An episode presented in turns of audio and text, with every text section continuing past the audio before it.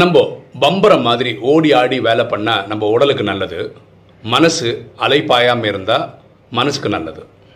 ஆனால் சிலர் காலையிலேருந்து மாலை வரைக்கும் ஒரே இடத்துல குத்துக்கல் மாதிரி உட்காந்துட்ருக்காங்க மனசளவில் என்னென்னமோ யோசிச்சுட்டே இருக்காங்க. நம்ம உடல் மன ஆரோக்கியத்திற்கு உடல் அளவில் ஆக்டிவாகவும் மனசளவில் அலைப்பாயாமவும் பார்த்துக்கிட்டா ரொம்ப நல்லது. எண்ணம் போல் வாழ்வு.